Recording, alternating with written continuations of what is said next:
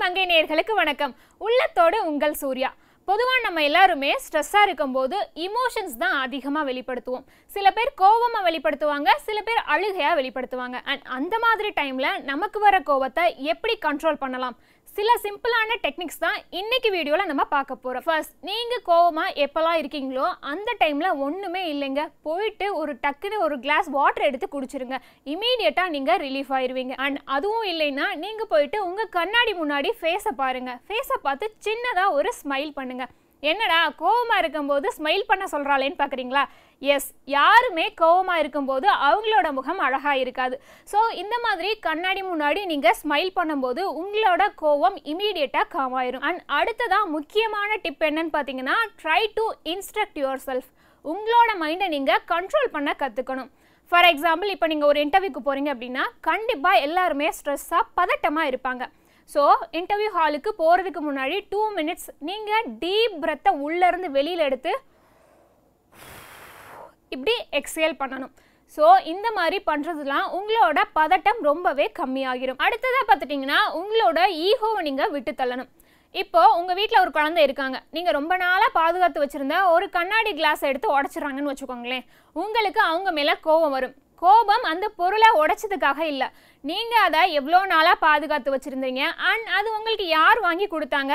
எவ்வளோ இம்பார்ட்டன்ட் இதெல்லாம் உங்களோட மைண்ட் திங்க் பண்ண ஆரம்பித்து அந்த கோபத்தை அவங்க மேலே காட்ட ஆரம்பிச்சிருவீங்க. ஸோ ஏதாவது ப்ராப்ளம் வந்ததுன்னா உங்களுக்கு அந்த இடத்துல கோபம் வந்ததுன்னா உங்கள் மைண்டை நீங்கள் கண்ட்ரோல் பண்ண பழகிக்கணும். அண்ட் அக்செப்ட் பண்ணிக்க பழகிக்கணும். இதுதான் ரொம்பவே இம்பார்ட்டன்ட் அடுத்ததாக பார்த்துட்டிங்கன்னா உங்களுக்கு கோபமாக இருக்க டைமில் நேராக ரூமுக்குள்ளே போங்க. டோரை க்ளோஸ் பண்ணிவிட்டு ஒரு ஹாஃப் அன் ஹவர் நீங்கள் தனியாக பேசுங்க.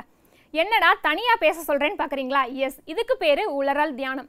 எப்போல்லாம் நீங்கள் கோவமாக இருக்கீங்களோ அப்போது நீங்கள் தனியாக பேசும்போது உங்கள் மைண்டில் உள்ள அழுக்குகள்லாம் நீங்கள் கொட்டிடுவீங்க உங்கள் மனசில் என்னென்னலாம் சொல்லணும்னு தோணுது யார் மேலே கோவமோ அது எல்லாத்தையுமே தனியாக பேசி வெளிப்படுத்துங்க.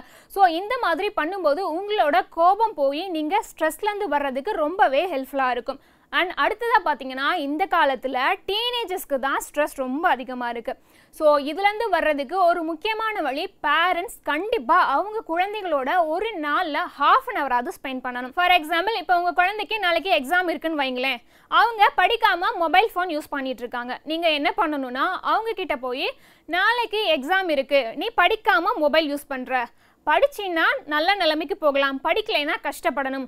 ஸோ மொபைல் ஃபோன் யூஸ் பண்ணுறியா படிக்கிறியா? ஸோ இந்த மாதிரி முடிவெடுக்கிற உரிமையை டீனேஜர்ஸ் கிட்ட பேரண்ட்ஸ் கொடுக்குறப்போ அவங்களோட ஸ்ட்ரெஸ் ரொம்பவே கம்மியாகும். அண்ட் இது எல்லாமே ஒர்க் அவுட் ஆகலைன்னா வச்சுக்கோங்களேன். ஒன்றும் இல்லைங்க. ஹாஃப் அன் ஹவர் நல்லா தூங்கி எந்திரிங்க. தூங்கி எந்திரிக்கும் போது நம்ம எதுக்காக கோவப்பட்டோன்றதே மறந்து நம்மளோட பாடி ரொம்பவே ரிலாக்ஸ் ஆயிரும். அண்ட் இதுவும் இல்லைன்னா நீங்கள் ஸ்விம் பண்ணலாம் கார்டனிங் பண்ணலாம் ஒரு நல்ல க்ரீன் ஸ்பேஸில் உங்களுக்கு பிடிச்ச டைமை பிடிச்சவங்களோட ஸ்பெண்ட் பண்ணலாம். அண்ட் அடுத்ததாக பார்த்தீங்கன்னா உங்களோட ரொம்ப நம்பகத்தனமான நண்பர்கள்ட்ட ப்ராப்ளம்ஸ் பற்றி ஷேர் பண்ணலாம். அண்ட் இதுவுமே நீங்கள் ரிலாக்ஸ் ஆகிறதுக்கு ரொம்பவே ஹெல்ப்ஃபுல்லாக இருக்கும். அண்ட் ஃபைனலாக பார்த்துட்டிங்கன்னா நம்மளோட ஸ்ட்ரெஸ்ஸை நம்ம அட்வான்டேஜாகவும் மாற்றிக்கலாம் என்னடா ஸ்ட்ரெஸ்ஸுங்கிறதே ரொம்ப டிஸ்அட்வான்டேஜான ஒரு விஷயம் தான் அதை எப்படி நமக்கு அட்வான்டேஜாக மாற்றுறதுன்னு கேட்குறீங்களா எஸ் இப்போ நான் ஒரு எக்ஸாம்பிள் சொல்கிறேன் முதல்வன் படத்தில் அர்ஜுன் இருக்காருங்கள்ல அவங்களுக்கு ஒரு நாள் முதல்வர் ஆகணுன்ற ஒரு கண்டிஷன் இருக்கும். முதல்வர்ன்றதே எவ்வளோ ஒரு ஸ்ட்ரெஸ்ஸான ஒரு பொறுப்பு. ஆனால் ஒரு நாள் முதல்வர்ன்றப்போ அவருக்கு எவ்வளோ ஒரு ஸ்ட்ரெஸ் இருந்திருக்கும். அதையுமே அவர் ரொம்ப பாசிட்டிவாக மாற்றி அந்த ஒரு நாளுக்குள்ளே எவ்வளோ நல்ல விஷயங்கள் செய்ய முடியுமோ செஞ்சுருக்க மாதிரி காட்டியிருப்பாங்க.